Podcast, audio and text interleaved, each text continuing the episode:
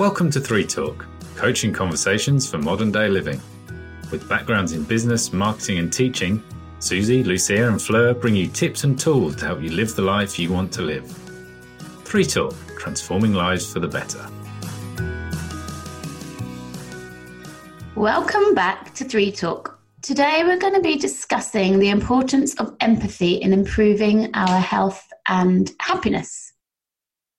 Just walk a mile in his moccasins before you abuse, criticize, and accuse. If just for one hour you could find a way to see through his eyes instead of your own news. Mary T. Lathrap, Walk a Mile in His Moccasins, a poem that was written in the 1800s. So the word empathy first was introduced in 1909 when a German psychologist called Edward Titchener introduced this German term, which means feeling into. So people often get confused between empathy or sympathy. And the difference is, for example, if you hear that someone you know has lost a loved one, your response could be one, to send a card, which is sympathy, or two, to bring chicken soup, which signifies that you're feeling really badly for the other person and you've taken action on your words. So you're in the suffering with the person and caring about what he or she needs. Of course, you can still care and feel if you're sending a card, but it shows more empathy if you're really feeling their pain. So, research indicates that possessing empathy is crucial for good mental health, as being able to connect with others and share enough of yourself to feel connected in return adds immeasurably to relationship happiness. And human connection, as we know, plays an essential role in our well being. And it's important to recognize that need for real person to person interactions and why we should prioritize fostering these strong relationships. And one way of doing this is through empathy. Empathy also removes our toxic emotions, especially important at this time of year with family celebrations coming up. We can easily be triggered by other people. In my personal experience, empathy has helped me release toxic emotions such as anger, jealousy, resentment, all these emotions that can clog the soul. Have you got any examples, Lucia? I do. And I feel like, you know, the way I like looking at empathy in my case is putting myself in somebody else's shoes. The moment I can put myself in somebody else's place and try and have an understanding or at least try and have a look into what they may be thinking or feeling all of a sudden it becomes much more easier because i am able to understand what, where they are coming from i am able to start to visualize in a way uh, what's going through their minds which may or may not be what i'm thinking or feeling but at least it puts me in an understanding position, which is much better than a defensive position. For many years, I had this difficult situ- uh, approach, I would say, not situation, to work in which I was getting offended, things that were said, things that were done, and it was only when I came to it with this approach of, okay, let me try and have a look at what's going on here. Let me try and understand what the situation is about and what truly is going on, or at least have an insight as to what this company may be thinking or what my boss may be trying to say when he or she is saying this. And that allowed me to kind of relax into it and coming at it from a much easier place because I was then able to understand the reasoning behind some actions or some words that were being said. And that made things easier for me because I understood that A, it wasn't something against me. It was just a situation and it was things that had to be done in a certain way, but it wasn't an attack. Uh, so I think these can really help people understand that what is happening or what is said to begin with, it may not be something that it is personal and it's not something that is against you. And I think that's the other thing that I started to realize that a lot of these uh, miscommunications were something that was coming from a place of selfishness is not the word, but you know when the person attacking you is hurting themselves, that's normally the way they manifest it. So I think, yes. You know, that's what that's looking at it. Yeah, I think it's that fear, isn't it? A lot of people are coming from fear. Mm-hmm. They're already judging themselves, so their behavior might not be what we like. But if we can empathize with it, we're not so angry and in conflict with it. So we're taking that judgment away.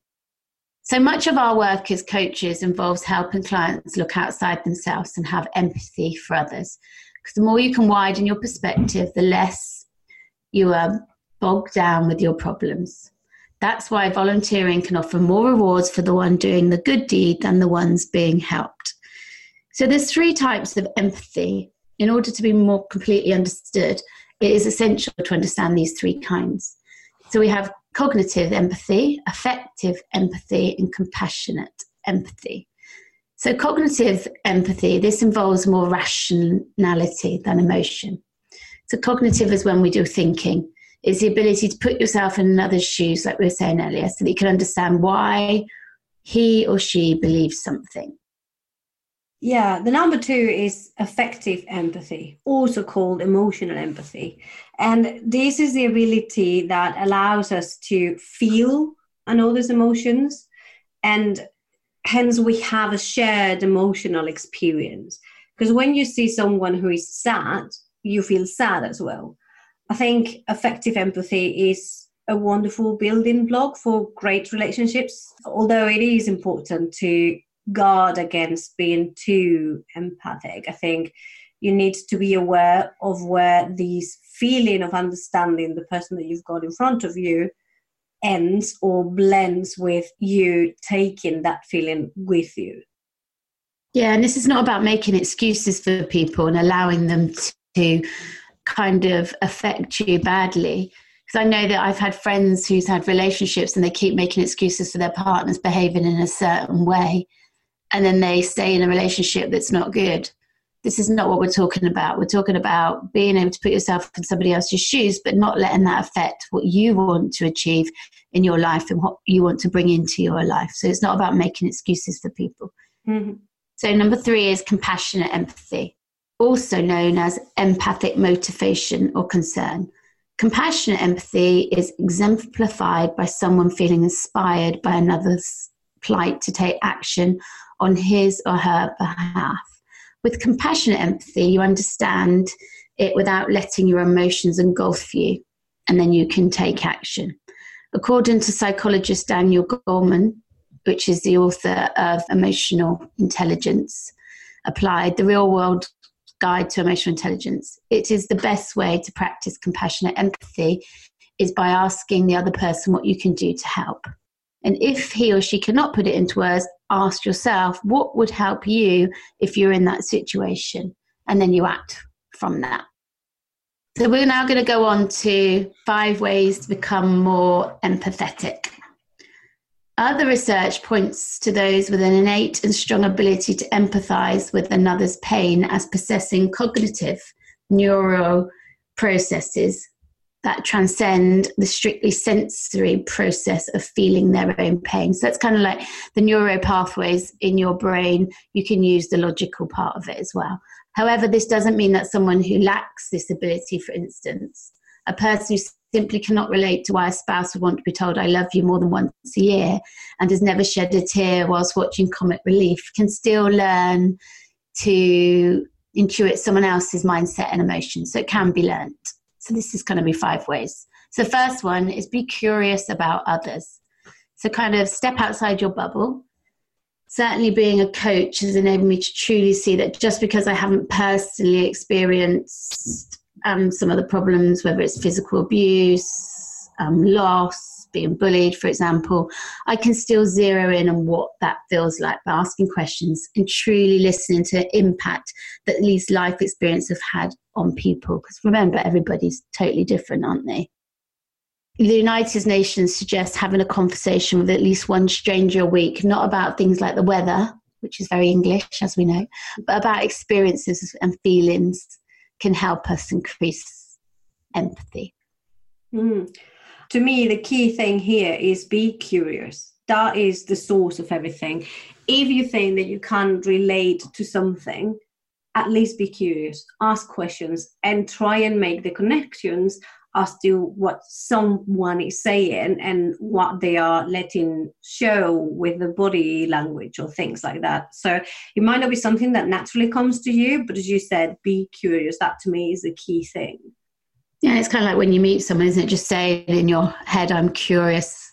And then that kind of allows you to think curiously because you've already set that intention, which mm-hmm. goes to number two pay attention. Start noticing the other person's facial expressions and body posture. Listen closely to the tone of voice. This involves casting, casting aside the cascade of thoughts and opinions flooding into your head. So, trying to be back in that moment with that person's world. So, trying to be truly present.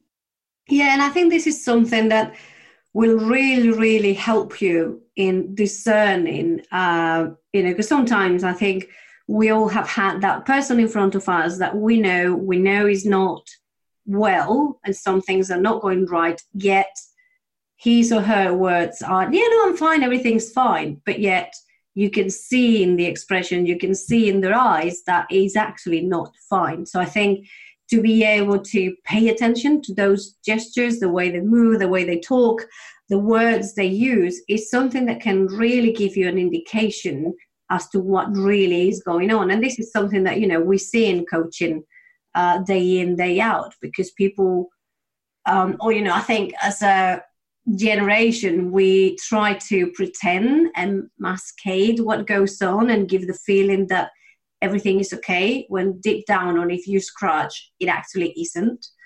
And, you know, I think there's some beautiful sense in it. We are all flawed, and it's about being able to show these flows and learning to recognize where these flaws are coming through. Yeah, and that's about being vulnerable ourselves, isn't it? If we can be vulnerable about our own feelings and things that are happening, that helps us to connect and people and be more empathetic with other people. So that leads us to number three connect through eye gazing. So, Sean Nason, author of The Power of Yes, in innovation suggests an exercise guaranteed to move the empathy needle forward. To kind of stare, not weirdly, not alien like, but look into someone's eyes for a few minutes, be it a romantic partner, friend, friend maybe a little bit less if it's a stranger. Bonus points if you can do that. How do you feel differently about this person? So when you really stop, and I do that often with the kids, I really try and stop and look into their eyes and so I can really try and think and feel how they're feeling in this moment, even if they're sharing something nice or they're trying to tell me something that's not so nice for them. So I can be more curious about how they're feeling. I think that really works when you connect through the eye and it really does make a difference. I mean, um, I work in the city centre in London, and you know, regularly I pop out to buy some lunch or coffee or whatever. And the amount of times that I'm queuing and I'm seeing these people like, you know, queuing up at the uh, Costas or Prets, and they just pay without even looking at the people serving them. And then when you come to the till and you're going to pay, and you literally look at them in the eyes for 30 seconds and ask the question, How are you today? Their faces lit up. And I think you can see how making that little connection can truly have an impact and can show you the way in which that can transform relationships. And this is talking about 30 seconds paying for a meal. So imagine the effect that this can have if you make this connection with the people that you love, whether it's a partner, family, whatever, and try to really understand and make that connection, looking in the eyes, and try and see through that, try and, and understand what's going on and what are the motivations behind that look, I think it could be super powerful. Yeah, and so connecting. And like we said at the beginning, that connection with people, real people, is so important. You see so many people with their head down on their phone when they're queuing up where they could have a little chat with an old person or you know someone in their street it's crazy the amount of time we're looking at a screen when we can have these real life connections and empathize with others This leads me on to number four read fiction. Studies have shown that walking a mile in another's moccasins is a task made easier by reading literary fiction that truly brings you into worlds you would not otherwise enter. For me, I'd also say reading non-fiction helps me deeply feel about other people's lives when you can really walk through something that they've actually experienced. And I think now with podcasting as well, you can listen to a lot of people's life stories and understand it even deeper because you're actually hearing them talk about something they've experienced. I remember last week I was listening to a lady who um, had fibromyalgia and how she managed to overcome it with sleep, exercise, nutrition, silence, and just hearing her words. I thought how powerful for somebody else who's suffering to realize that people can very slowly help themselves out of these horrible autoimmune diseases. So, yeah, we're listening to podcasts at the moment. I think is brilliant for helping us walk in other people's shoes. Yeah, I think the point here is that, as with everything in life, when you don't know about something, mirror others until you have worked out your way of doing it. Like, you know, if I see it with my little ones, right? Uh, we are reading a book that they are obsessed right now, which teaches them about emotions and what you're likely to feel or experience if you're experiencing any one of those. And I think it's a beautiful way for them to start to understand what's happening inside them that they can't really understand. And equally, I try showing them how I'm feeling those things. Like, you know, if I am angry, I would try verbalize it to them instead of saying I'm just really mad. I'll try telling them what's going on inside me so they can start to make the connection and understand how that feeling might be inside them. And I think this can be very important, especially at younger ages, because again, we tend to silence children and tell them not to express something, not shout, not whatever. Um, and you know, fair enough, when you're in public spaces, you don't want your little ones shouting. But I think that is important for them to understand that all those feelings are allowed to be happening, so they can also recognize when some peers of theirs are going through those. I think there is uh, you know, is an essential work to be done in there. Uh, but as you said, I think like, you know, reading, listening to podcasts, even watching movies, so you can see all the colorful and all the emotional palette that goes through them. That can also help you understand how others are behaving and how you are behaving yourself. So I think that can be one of the mirroring examples that we were talking about movies are a key because our brain works visually. So I know I watched a biopic at the weekend of a very sad story. of Someone was jailed for something they didn't do. And I could really feel the pain of his mother and of him. And I think we forget that watching movie, TV's kind of given a bad space these days, but if it's watched with intention, I think again, like Lucia said, you can really feel more empathy.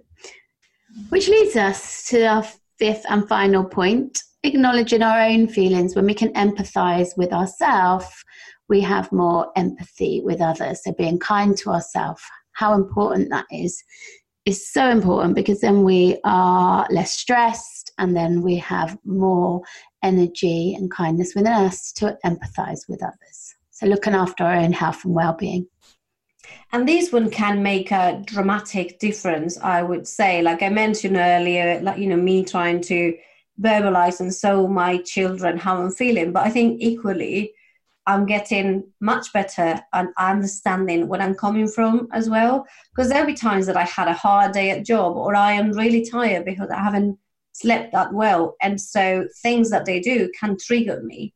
And i am more inclined to react or snap uh, than I would do if I had all things running smoothly.